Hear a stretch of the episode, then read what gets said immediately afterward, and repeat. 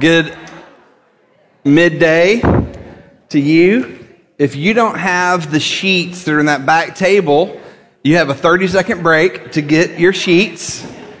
We do not expect you to be done eating, um, but do take 30 seconds to make sure you have the sheets with green, a green banner at the top that says growing together in the grace of prayer.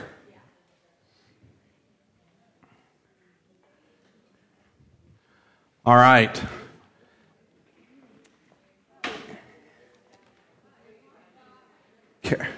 Hey, Caroline, are you going to use this later? I'm going to hand it to you so I don't walk off with it. Okay. Thank you. All right. Um, please continue eating, but I'm going to dive in and start our first lesson. And you've got three pages there printed out for you which means I'm going to move kind of fast. But here's what I want to do as far as setting expectations. In this five week study on prayer, I'm going to teach the most today. Next time we meet, I'm teaching again and way, way less, and you're going to spend more time at your table praying. And then each successive week after that, there'll be less teaching, more praying. And for the practically minded, it's going to get very practical at the end. But we're not starting there. Today, I want to talk about the heart of prayer and the gospel of prayer. All right? So it's on one, in one sense, today I'm not going to say anything about your prayer list or anything like that or any, any tactics or strategies for your prayer life. That, that's not what today is about, though we'll get there uh, by the end of this five week uh, study. Today, I want to talk about the heart of prayer. And I want to use three different places in Scripture and help you see that in Christ Jesus, we have perfect access to God. And our prayer life is about using that access by faith. And I want you to agree with me that God not only has given us free and open and even confident access to come into his presence. He's gone out of his way to tell us this and show us this over and over and over again. So today we're going to look at the beginning and the end of Luke's gospel. Then we're going to look at two passages from Hebrews 4. Then we're going to look at kind of a long passage from Ephesians 2 and 3. And all three of them are, are designed by God for God to show you what I've done in the world through my son Jesus Christ. I did so you, my people, would know you could boldly and confident and, and in confidence come to me. So here's why I'm here's why I'm focused on this day and why I'm going to teach on it more. And even though you everything I said, I bet everyone in this room says, "Yeah, I already know that." But here's what I want to tell you as a pastor. I meet with people all the time, and one of the things that we talk about sometimes is people's prayer life. And one thing I'm learning about myself that I struggle with, and listen to other people talk about their prayer lives, is one thing that's hard for us is actually connecting to God by faith. Some people find it really easy to work a list, and it's like a habit, and they do it, and I'm all for good habits. Um, I embody some bad habits, and y'all can be gracious about that today. Um, but I'm all for good habits. Good ha- habits are good. Habits are real, and you better. It's better to have good habits than bad habits. But something there's something deeper than the habitual practice of prayer and working our lists, and that's believing that the Father has invited me to draw near to Him. Now, when you start thinking about drawing near to the Father, there's some people that are like, "Well, of course." Because God's a big, nice granddaddy Santa Claus up in heaven, and he just wants anybody to come into his presence and he doles out blessings because he's really generous and kind. That isn't the biblical picture of God at all.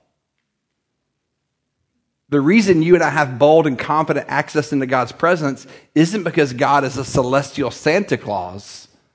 It's because he sent his son to remove all the obstacles so we could come before his holy throne, which is now characterized by his grace his mercy, and his willingness to give us help. All right, so I want to do that today in the scriptures so that uh, as it leads into more practical things, we'll enjoy prayer and recognize that God has genuinely invited us to draw near. I think drawing near to God by faith is sometimes the big thing we're skipping in prayer. Let me say that again. Just think about how weird that is. Drawing near to God by faith sometimes is the thing we're skipping over in prayer which means we're throwing words at God or we're conceiving that God is far away and we're hoping that maybe He'll listen to us if we say it right or do it enough or try harder. And what I'm going to show today from three different passages is the holy, triune, righteous, and perfect God has done everything necessary to say to anyone who believes in the Son, I want you to come into my presence and I want you to have bold and boldness and confidence to draw near to me. I want to be close to you, and I want you to be close to me. So that's the gospel of prayer. So we're going to look at today. So, let's begin in, Luke chapter 1. I want you to see that the beginning and the end of Luke's gospel was designed to give us a massive aha moment. That's, why, that's how it was written. So let's look at it. And let me pray first. Father, we draw near to you by faith in the Lord Jesus Christ and we want to experience your presence today. Now, even as we look to your word, convince us again today from your word to us that you've invited us to draw near and that you are drawing near to us. Help us learn how to connect with you by faith in Jesus Christ, in whose name we pray. Amen. All right. I'm going to read kind of fast, and every now and then I'm going to be like, hey, mark that. And if you got a pen, you can just like underline or put a little asterisk or something. Okay. So this is, this is the first story in Luke's gospel. The first four verses in Luke's gospel is Luke clearing his throat. He's basically saying, Hey, I think y'all have heard some of these stories. I've been, I've done my own investigation. And so, boom, I'm telling you some good news about Jesus. Boom. And then he flies into his first story. It's right here. In the days of Herod, king of Judea, there was a priest named Zechariah of the division of Abijah. And he had a wife from the daughters of Aaron, and her name was Elizabeth. And they were both righteous before God, walking blamelessly in all the commandments and statutes of the Lord. But they had no child because Elizabeth was barren and both were advanced in years. Now, if you've been reading your Old Testament and you see a couple who are God's holy people and there's barrenness and they're advanced in years, you're like, oh, this sounds like the Abraham and Sarah story. And you're supposed to be like that. It's uh, what you see is God is moving again for his people, just as he did through Abraham and Sarah when he brought about Isaac, right? Who was the special beloved son who almost had to be sacrificed, but didn't have to be sacrificed. The whole story of the Bible works together as one big story that points to Jesus, and here it is again. Okay? So you got this elderly couple, and they can't have a child. Now, verse 8. Now, while he was serving as priest before God, that means he was in the temple, when his division was on duty, according to the custom of the priesthood, he was chosen by lot to enter the temple of the Lord and burn incense. Okay, so here's the picture first picture, first story in Luke's gospel, Zechariah the priest. It's he's twice his twice his life, or once his, once his life. Sorry, twice a year his his division would do this. Once in his life, he's going to have this privilege of standing there and offering the incense um, in the temple. Okay. Just background information. This is the Tamid sacrifice. It was offered twice a day in the morning, roughly what we would call 9 a.m.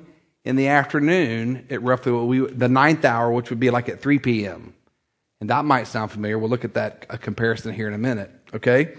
So he's in there burning incense. Verse 10, and the whole multitude of the people were praying outside as at the hour of incense. Does that sound familiar? Is, was, did anyone in this room teach Revelation 5 or Revelation 8 in your Revelation study? Of y'all teach that? Well, if you remember Revelation 5 and 8, there's a strong association between the prayers of God's people and the incense that goes up into heaven.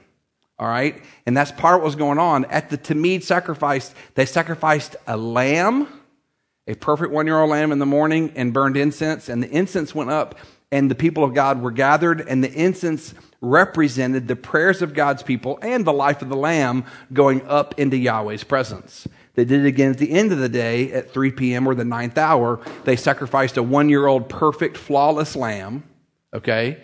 and uh, they offered incense. And so the incense went up with the smoke from the, the lamb, the whole burnt offering, okay? And it, it represented the lamb is going up in our place, and the prayers of the saints are going up with the lamb. Does that make sense? So people in the first century would have understood that's the background here. So when Zechariah goes in to burn incense, he's probably doing it at 3 p.m. A lamb's being sacrificed, and incense is going up, representing the prayers of the people, and their prayers are going up with the lamb, the, who, the whole burnt offering, whose smoke is going up in the God's presence. So they're going up together. You got the picture? Okay. Now, something wild happened. Verse 11. And there appeared to him, to Zechariah, an angel of the Lord standing on the right side of the altar of incense. That was a unique experience. All right, that's not every day. And Zechariah was troubled when he saw him, and fear fell upon him. But the angel said to him, Do not be afraid, Zechariah, for your prayer has been heard. Here's a little side note, okay? What we're seeing here is a major event in the history of redemption unfolding. This is about the birth of John the Baptist. That's the son who's going to about to be announced and will be born born of Zechariah and Elizabeth. Okay? And Gabriel is coming from heaven from the presence of God to tell Zechariah that God's plan, his redemptive plan, which something as central as John the Baptist, is going to happen in response to his prayers. Now, was John the Baptist God's plan? Was it going to happen? Absolutely. Was it connected to the prayer life of Zechariah and Elizabeth? It was. That's pretty wild. Okay, keep going. All right. Don't be afraid, Zechariah, for your prayer has been heard, and your wife Elizabeth will bear you a son, and you shall call his name John. That's in being John the Baptist. And you will have joy and gladness, and many will rejoice at his birth. For he will be great before the Lord, and he must not drink wine or strong drink, and he will be filled with the Holy Spirit. Does that sounds like the Samson story? Sounds like the life of the, the Nazarites, even from his mother's womb. And he will turn many of the children of Israel to the Lord their God. That sounds like Malachi. And he will go before him in the spirit and power of Elijah to turn the hearts of the fathers to the children and the disobedient to the wisdom of the just to make ready for the Lord a people prepared. So help prepare a people for the Lord. That sounds like a lot of Isaiah and Malachi as well. So here's what Gabriel is saying to Zechariah God's redemptive plan is moving forward as promised, and it's crashing into your life, Zechariah. And, and God's plan crashing into your life is connected to your prayer life. That's pretty big, all right? But that's what, that's what the angel is telling Zechariah. God's, he's quoting all kinds of things. Zechariah had been like, oh my gosh, this is what God said through Malachi. This is what God said through Isaiah. And you're saying it's happening here and now? And answers to my prayers? Yes, yes, yes. Now, now we hit the problem. Verse 18, and Zechariah said to the angel, How shall I know this? Can you convince me? um, I would like some evidence, please. So this is, this is probably the question of unbelief. For I'm an old man and my wife is advanced in years. In other words, we've done the math and the science, dear angel from heaven, and we're pretty sure we're not able to do this. Which is interesting because the angel is saying God is answering your prayers and his focus is on his ability. But the angel is telling you what God's about to do. And that right there can help your prayer life quite a bit. Okay, but I'm going to keep moving because that's not the main point today. Verse 19, and the angel answered him, I am Gabriel. This is a key phrase. I stand in the presence of God. Prayer is about entering the presence of God and I was sent to speak to you and bring you this good news. Now, this is super interesting. Okay? And behold, you will be silent and unable to speak until the day that these things take place because you did not believe my words, which will be fulfilled in their time. So God's bringing his sovereign plan to bear. It's connected to Zechariah's prayers. But his unbelief and his disobedience can't stop it. That's good news. That's really good news. Okay, now look. Verse 21 And the people were waiting for Zechariah, and they were wondering his delay in the temple. And when he came out, he was unable to speak to them. Why were they waiting for Zechariah? To say it? Sorry. That's all right. I think what, what Holly said is he's supposed to announce the Aaronic blessing. He goes in and, and does his service in the temple. Remember, the incense going up represents the prayers of the people. The people are outside the temple and they are praying. The incense represents their prayers. And after he does his responsibility, he, uh, other priests are sacrificing the lamb. He's burning the incense altar. When he, altar. When he comes out, he's supposed to lift his hands and utter the Aaronic blessing. But he's mute and he can't speak.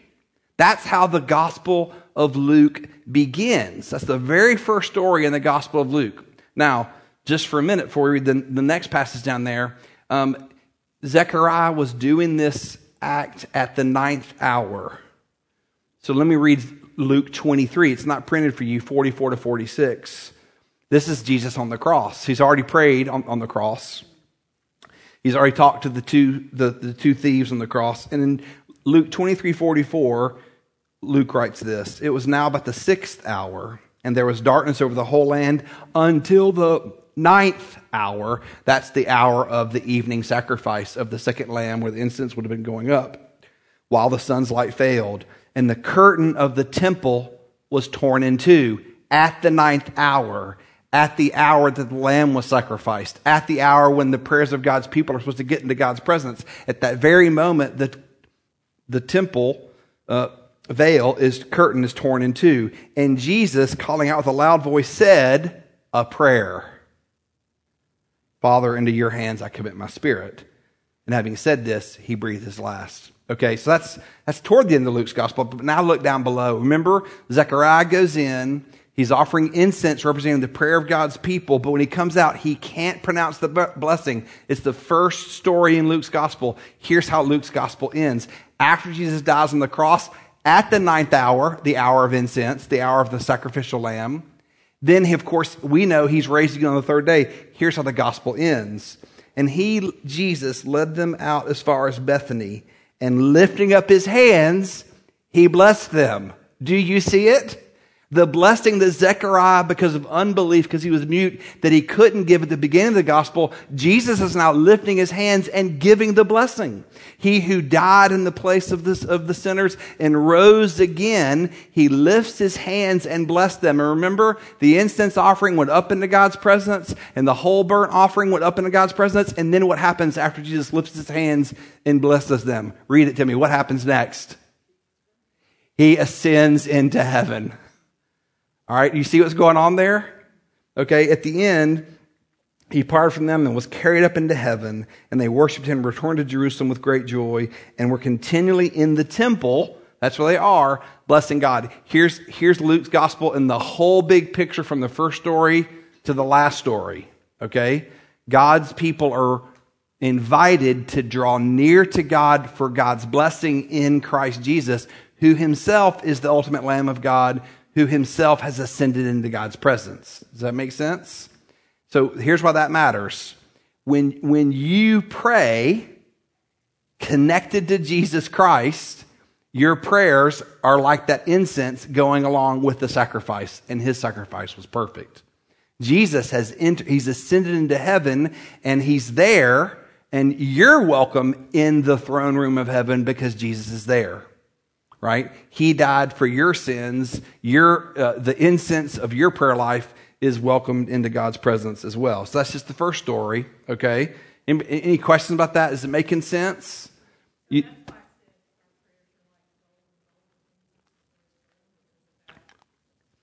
that's so that you just quoted uh, Psalm 41 verse 2, okay? Psalm 141 verse 2. Let me read it, okay? Um, I just moved that page. And that's, I, I wish I'd read that before what I just said. Psalm 141, verse 2 Let my prayer be counted as incense before you, and the lifting of my hands as the evening sacrifice.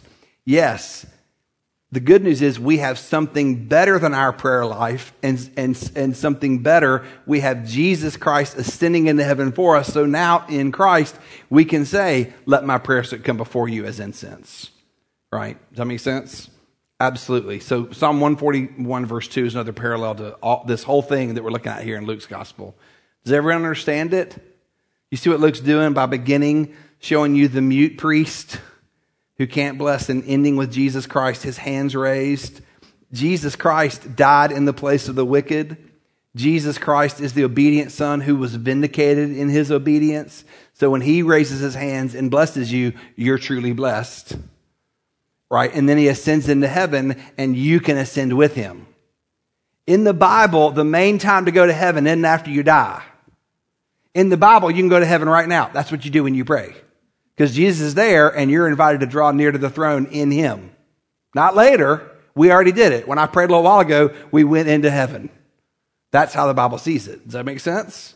We think of heaven as a future reality. Jesus already ascended to heaven, and you're already seated with Christ in heavenly places already.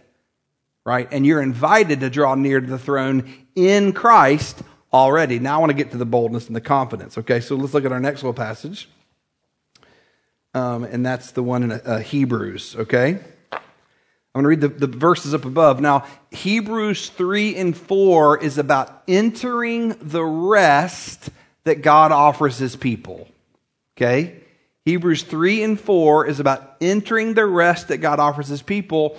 And the bottom line is you enter the rest through faith.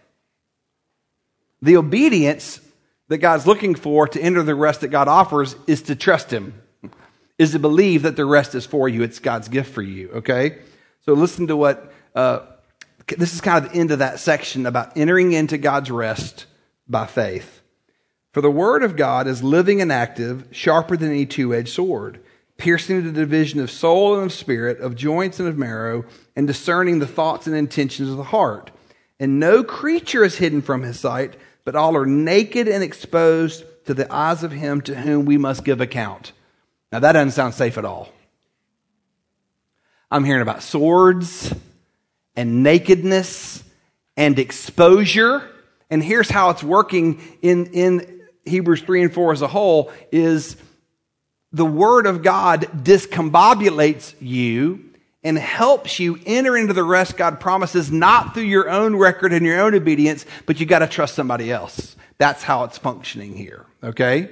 So the word of God will, will absolutely pull you apart and no one can hide, and all of our faults are just laid bare before God. That's what God's doing. Okay? So, and that's going to lead to, so in other words, we can enter God's presence through confidence, but not in ourselves. Okay? Now, before we move on to the next part of the passage, where's the first place in the Bible where you see swords and nakedness in close proximity? First place in the Bible. In the garden, right after Adam and Eve rebelled. God comes looking for them because they've rebelled and they're hiding from God. Oh, no creature is hidden from his sight, but all are naked and exposed to him to whom must give account. They're hiding from God because they're like three year olds when they break the lamp, right? You know, they're, they're, they're, they're hiding right by facing the corner, right? Um, and God comes pursuing them. And, you know, God asks Adam the questions. He blames Eve. And at one point, God says, Who told you you were naked? Remember that? Okay. And then God deals with Adam. He passes the buck to Eve, who passes the buck to the serpent. And then here's what God does God comes and condemns the serpent. And the first promise of the gospel is really a threat against the serpent. In Genesis 3.15, God says to the serpent, you will not win. There will be one born of a woman. He's going to crush your head. And, and, and, and you'll wound him. But that's what's going to happen. That's Genesis 3.15. That's the first announcement that God's going to win through someone born of a woman. We know that ends up being his own son, Jesus Christ. Okay? But move on from there. Then he goes and talks to Eve and even the most natural and good things like childbearing are to are, are not going to work the way we want them to work all the time a la adam i mean abraham and sarah and zechariah and elizabeth and all kinds of pain and misery and sorrow that's just woven into the creation order because of our rebellion and then he goes back to Adam. And then what does he say at the end of Genesis 3? Let me read it to you. After saying, Who told you you were naked? Did you disobey me? Then the Lord God said, Behold, the man has become like one of us in knowing good and evil. Now, lest he reach out his hand and take also of the tree of life and eat and live forever. Therefore, the Lord God sent him out of the Garden of Eden to work the ground from which he was taken. He drove out the man at the east uh, of the Garden of Eden and placed a cherubim and a flaming sword that turned every way to guard the way to the tree of life. All right, so Adam and Eve are now aware in their shame of their, their nakedness because of their rebellion and their guilt. And then what's the sword doing in Genesis 3? What's, why's, the sword, why's the cherubim there with a sword? That's right, blocking access to God's presence. Right? Right? Keeping them out. Okay? So I think Hebrews 4 12 and 13 is alluding to all of that. There's another time that you have a sword show up. It's when Joshua is going to lead the people into the promised land, the land of rest, and there's a sword that shows up. Right? And Joshua says, Whose side are you on? He's like, Nope. Remember that? Right? There's an angel brandishing a sword because the people of God are about to come into the promised land, into the plant, the, the place of rest. Um, and uh, the whole army has to experience a little bit of nakedness because uh, there was a whole generation that wasn't circumcised. Very similar pattern. And they, they obey God and then they go into the land. And that's what's happening here. Okay. The word of God strips them down and exposes all of their faults. There's no way I can think, oh, yeah, I can waltz into God's presence because I'm good enough. I'm faithful enough. I'm obedient enough. I deserve to be in God's presence today. That will never work. But I can go into God's presence with great confidence. And that's where he takes us so Hebrews 4 keeps moving then. He just said, No creature is hidden. We're all naked exposed to the eyes of him to whom we must give account. That sounds scary. Since then, we have a great high priest who's passed through the heavens. There's the ascension of Jesus again.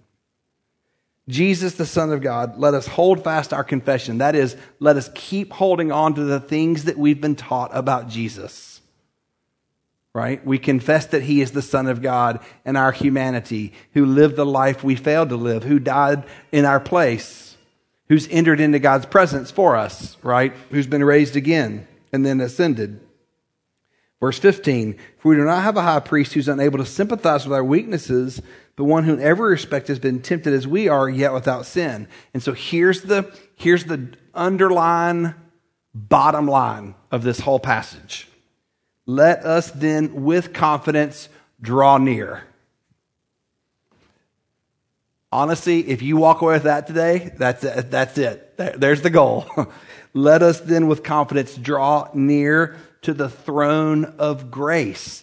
The throne of God, characterized now by grace towards us, God's favor toward us in Christ Jesus, that we may receive mercy.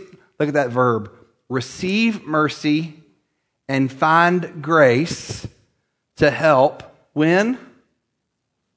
Whenever you need it, in time of need. Okay, you see that? Okay? Because of what, because of who Jesus is and what he's done and the perfection of his work, you and I can actually enter into God's presence. Draw near to him and draw near to him with boldness and confidence. I'm, as a pastor, I'm convinced this is, the, this is close to the biggest hindrance of our prayer lives. I think a lot of times we feel like we're in a room by ourselves and we're throwing words at somebody who might be listening. And that is what prayer feels like a lot. Sometimes that's what prayer feels like.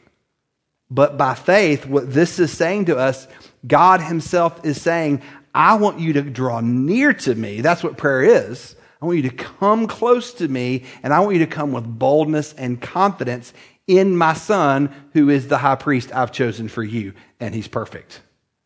So God wants us to have perfect, bold confidence to come near to him. That make sense? Everybody got it? And I'm saying, I think that's sometimes that's the, that's the missing fulcrum of our prayer life.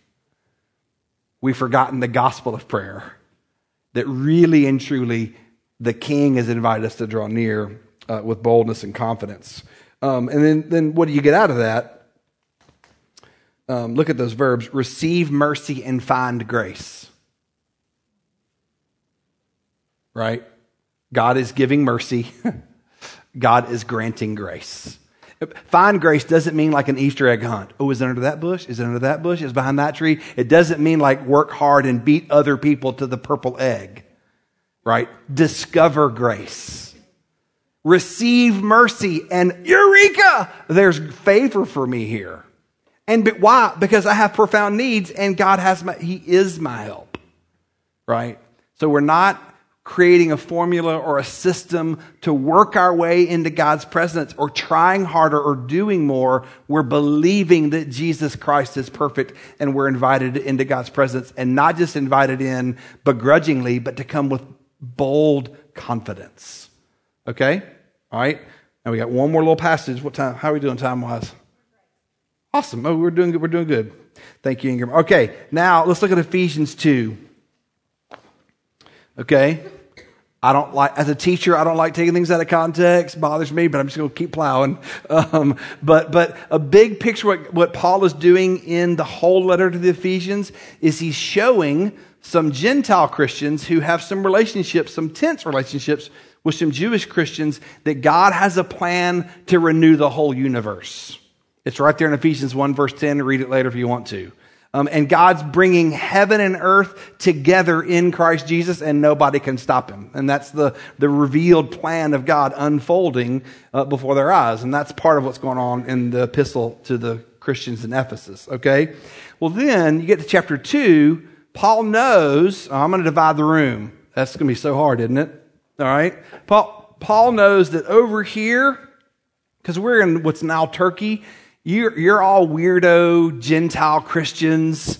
You know, who knows what you were doing last week before you met Jesus? It's probably pretty bad. But, but y'all are the brand new, you're the brand new Gentile Christians. You didn't know God's ways. We had to spell the word covenant for y'all and explain what it meant. And y'all are new to this thing and we're glad you're here. Um, but over here, you're the Jewish Christians Y'all are the completed Jews. Y'all have recognized that Jesus is the Messiah of Israel, and you've known about God's covenants forever. And you know who Abraham is, thank goodness. And you can put Noah uh, in the right chronological order, like you know Noah comes before Moses and that kind of stuff. We got to teach these people. So the bottom line is, these people culturally have been deeply shaped by Judaism. These people culturally have been deeply shaped by all kinds of crazy cultural, you fill in the blank. And now you're all one family in Christ Jesus. And Paul is working really hard to say, we're one family. We're one family. We're unified in Christ Jesus. One Father, one Lord, one faith, one baptism. We're on the same team. Come on. And so he's just working really hard to press that into God's people. But look at how he does it here. Okay? This is, this is when it kind of gets going into that. Okay? Um, and I am on the wrong page. Okay.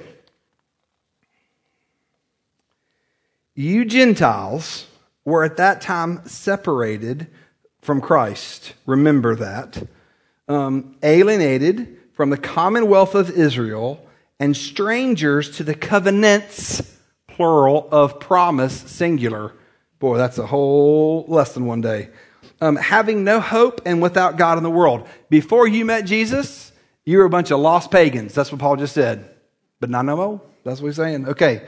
Um, but now, listen to this language. In Christ Jesus, you who once were far off have been brought near by the blood of Christ. Okay, now, you Gentiles, you're probably going to hear relational language and it works. The Jewish Christians are like, oh, that sounds like temple language. Because the people drew near to Yahweh in the tabernacle of the temple through blood sacrifices. So these, these guys, because they're so familiar with their Bible, they're picking those, those uh, resonances up, and eventually you guys are going to learn them too. Okay, great. Because y'all are the new Gentiles. Sorry, you know, just there's more tables over here. Okay, now, for he himself is our peace who has made both of us one and has broken down in his flesh the dividing wall of hostility. That's what Paul's saying. In the flesh of Jesus Christ, we're not Jew and Gentile separated. We're all one, one new family in Christ Jesus. Okay. He did this by abolishing the law of commandments expressed in ordinances that he might create in himself one new humanity, one new person in place of the two. So making peace. Now, not just peace between us and God, but peace between us and one another. Okay. I know I'm flying, but that's all right. Um, let's see. Yeah. And, and he might reconcile us both to God in one body through the cross. Verse 16, thereby killing the hostility. And he came and preached peace to you who were far off, you crazy Gentiles, and peace to those who were near, you Jews who already knew a lot of stuff. You see what he's doing? He preached peace to you, he pre- y'all, he preached peace to y'all, and he's bringing you together. And that's a, an allusion to Isaiah, but that's another day. Okay. Um, okay, yeah, we're near. Verse 18. Ah. For through him we both have access. The Greek word there is prosagoge. If you read the tabernacle and temple narratives of the Old Testament in the Greek translation, the Hebrew nouns and verbs related to prosagoge are all over the place. Access language. Because the people of God had access to Yahweh at the tabernacle through the priesthood and at the temple through the priesthood. And now what Paul's saying is, hey, you crazy Gentiles, you've been brought near. And you crazy Jews, you, you traditionalist Jews, you've been brought near. You're all one in Christ Jesus, but he's using temple language. And, and part of the imagery is like, if this pillar is part of the temple and that pillar is part of the temple, you're part of the same temple and you're only here because you're in Jesus. So you got to be one. You got to be connected and die to all the hostility. Okay, now. Just remember, we have access in one spirit to the Father. It's very Trinitarian. Through faith in Jesus, by one spirit, we have access to the Father. Wonderful. Verse 19. So then, you crazy Gentiles are no longer strangers and aliens, but you're fellow citizens with the saints and members of the household of God.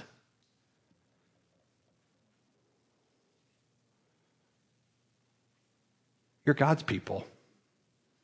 God wants you in his house. Can you talk to God? Oh, yes, you can talk to God. You live in his house. He's made you his very own people. You're members of the household of God. I don't have a membership more precious than that, do you? I hope you don't in your mind. There's no membership more precious than members of the household of God. You just can't be one, right? Members of the household of God, there's nothing more precious than that. Okay, now, this household, verse 20, now he uses architectural metaphors. It's built on the foundation of the apostles and prophets. Why? Because they bear witness to Christ Jesus himself being the cornerstone. The whole thing's, he's, he's the, the primary cornerstone rock, the foundation that makes it work. In whom the whole structure being joined together grows into a holy temple. If you didn't think I was right before, you got to admit it now.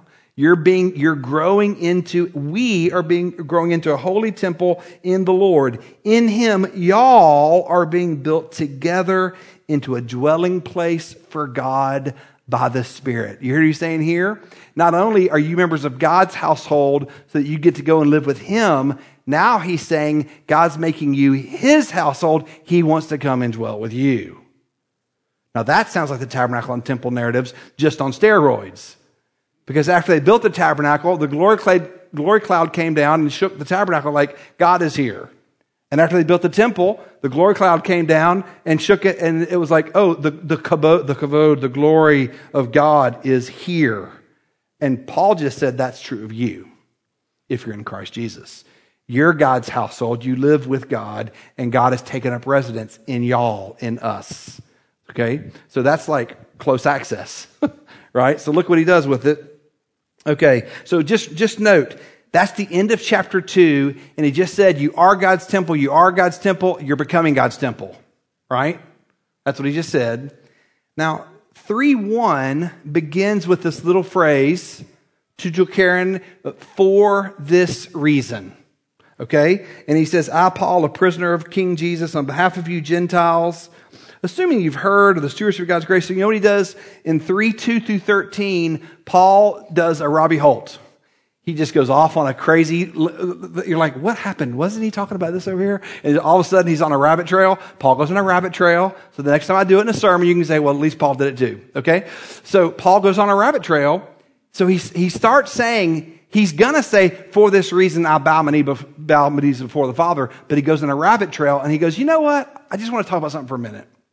I want to talk about my apostleship Because my apostleship is about gathering the Gentiles into this new family in Christ Jesus. That's what God set me aside to do. And in the manifold wisdom of God, when people from different cultures and backgrounds live together in a family, it shouts a, a message to the heavenlies. And that's what he does in that, that, little aside, okay? That's his aside. And then he comes back. Look what he comes back to in verses 11, 12, and 13. This is the end of his aside. Remember, he was talking about the temple before he went on a Robbie, Robbie Rabbit trail.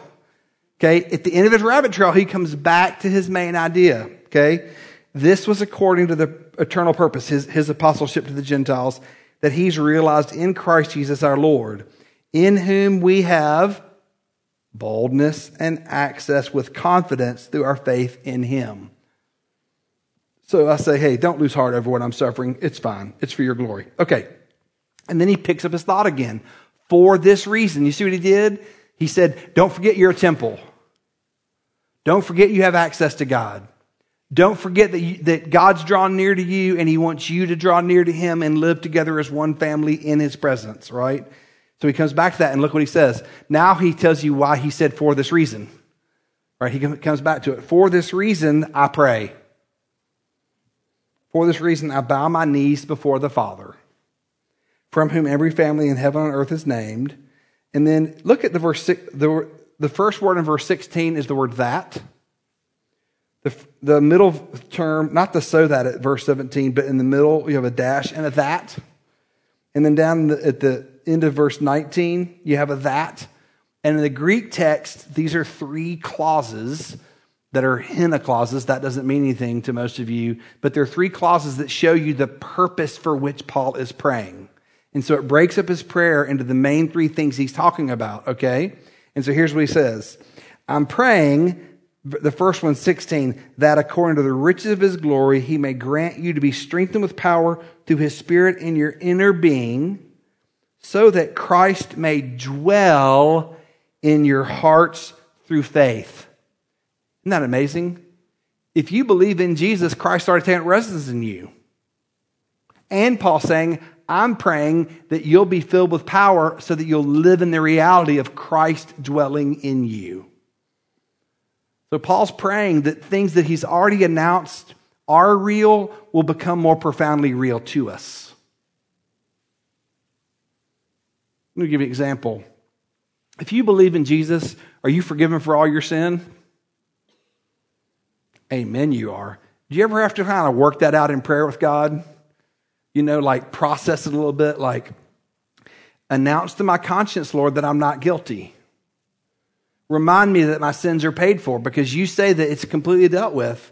It's a reality. Jesus paid for my sins. I'm completely forgiven. There's no shame. There's no guilt, but I'm feeling a lot of shame and a lot of guilt. So can I, t- can we talk about that?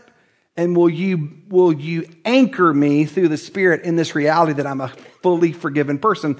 Because, Lord, I have people to forgive. And if I forget that I'm forgiven, I'm probably going to bite their head off, and I don't want to bite their head off again. So I need you to take that reality you've announced to me, I need it to take deeper root in my heart so I'll live out of it. That's what Paul's doing here, right? He already thinks if you believe in Jesus, Christ is in you and you're in Christ. But he's praying that, that we'll tune into that reality in a more deep way. But, but just please, if you have a pen, circle the word dwell. Circle the word dwell, okay? Now, this is all corporate language, by the way. It's not individual language, but it'll help you both in both ways. All right. That you, that's the second key that, that you being rooted and grounded in love, that's something that's already happened. You're rooted in the love of God for you in Christ Jesus. You're grounded in the love of God for you in Christ Jesus. That you may have strength to comprehend with all the saints what is the breadth and length and width, height and depth Okay? So circle, breadth, length, height, and depth, like one circle around that whole thing. Right? Those are dimensions. Don't do four circles, one big circle. Dimensionality. And what's interesting in the Greek texts, it kind of trails off here. And then Paul says, and to know the love of Christ that surpasses knowledge. And there's the third that that you may be filled with all the fullness of God. Please circle the word filled. Okay? Now, over here on the right of your paper, will you please write dwell? down on that bottom corner toward the top a little bit of that this little section right here, right? Dwell up here. And then dimensions in the middle. You probably have other things there, that's okay. Write it somewhere, turn it over. and then filled at the bottom.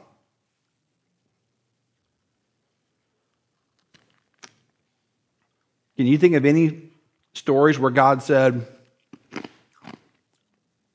Build this and I'll dwell among you? Uh, let me describe the dimensions first. And after God said, If you build it, I'll dwell with you, build it to this dimensions. After God said, Build it, I'll dwell with you at these dimensions. And at the end of the story, he came and filled it. Does that sound familiar? That's the tabernacle narrative. That's the temple narrative. Go back and read both of them if you want to, but the tabernacle narrative, narrative, Exodus 25, 8, have them build a tent for me and I will dwell among them. Oh, by the way, here are the dimensions. At the end of that story, Exodus 40, God comes as glory cloud and he fills it. First Kings 8 and following, same thing. Right earlier, have them build this. I'm going to dwell in the midst of my people. David, the warrior king, can't build it. No, it needs to be the son of David. The temple building son of David is going to build uh, that house. And when this, the temple building son of David, uh, who's wise and is, and, and, is deeply loved by the Lord, um, when he builds it, I'm going to dwell in the midst of my people. But as long as you build it by these dimensions, and the end of that, after Solomon prays, God comes and fills it, right? So why is Paul praying that, that Christ would dwell in you and you'll comprehend together these dimensions and God will fill you with all his fullness? once again, Paul is, God is saying, you're my temple. I've rescued you to be my tabernacle. I intend to dwell in your midst. And we have to tell ourselves this gospel of prayer when we're sitting by ourselves and we're praying and we feel like we're talking to someone who's far away. And God says, No, no, no, you're my temple. I've come to live in you. I'm not far away. I live in you. Draw near to me. And when you're sitting in your room and you're praying and it feels like no one's listening and no one cares, you got to remember the gospel of prayer. Jesus Christ has ascended to heaven and you are invited to come to the very throne room of God and be in his very presence to receive mercy and to find grace and to get help in whenever you need it. Right? And isn't that interesting that this gospel of prayer has told us in both directions? If you want to think about going to the heavenly throne room, you've got bold and confident access there in Christ Jesus who's ascended there. That's one trajectory. From here to there, bold, confident access, you can go right into God's presence. But if that doesn't work for you, you're God's temple. He's come to live inside you. He's very close already. Does that make sense? Why in the world does the Bible tell us the same thing over and over and over? It's really easy to live in our world as though God's a distant,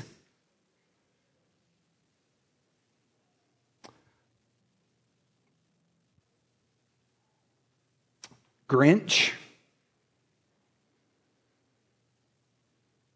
passive, um, inattentive father it's just really, it's, it's tempting to live in the world where I must take control of things. I must understand all things.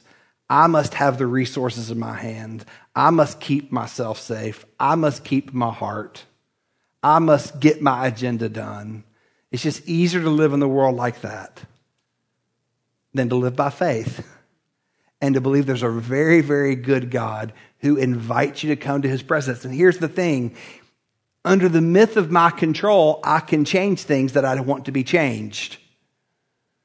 In the gospel of prayer, I'm not in charge of who God is or what he does, but the good part is to be in his presence and entrust my plans and my heart and my hope to him. Now, when really bad things happen, uh, do we do we pray that that uh, surgeons out west do really really good work? Like if people have you know brain cancer, absolutely. We, you, as we go through these next five weeks, we're going to talk about the importance of asking God for specific things. We're going to talk about the usefulness of a prayer list and, and like regular patterns and habits of praying. And we're going to, next time, we're going to talk about a good structure for prayer that Jesus teaches himself. All that stuff good, but don't skip this part. That what you really, what your heart longs for and what you need more than God to answer your prayers, you need to experience the promised presence of God. And God has invited you to come and know Him and to be close to Him. And that's better than anything He can give you because none of God's gifts are better than God.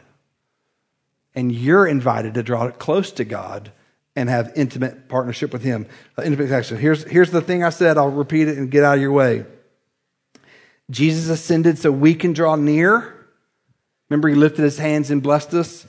God's blessings are ours in Christ. Jesus intercedes at the throne so we can draw near. Grace, mercy, and help are ours in Christ. In Christ Jesus and by the Spirit, we are God's temple where He draws near.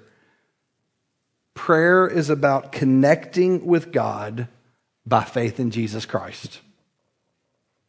And please don't skip that. Let me pray. And then Ingram's going to, do you want me to, you're going to take over? I'm good. Father in heaven, thank you so much that you love us and you've made us your temple. Thank you that in your love and your wisdom, you've invited us to draw near to you. Help us enjoy this reality more and more by faith in Jesus Christ and the work of the Spirit. Overcome our doubt and our disappointments. Redirect us so that we delight more and more in belonging to you and being in your presence. And teach us to pray. In Jesus' name, amen.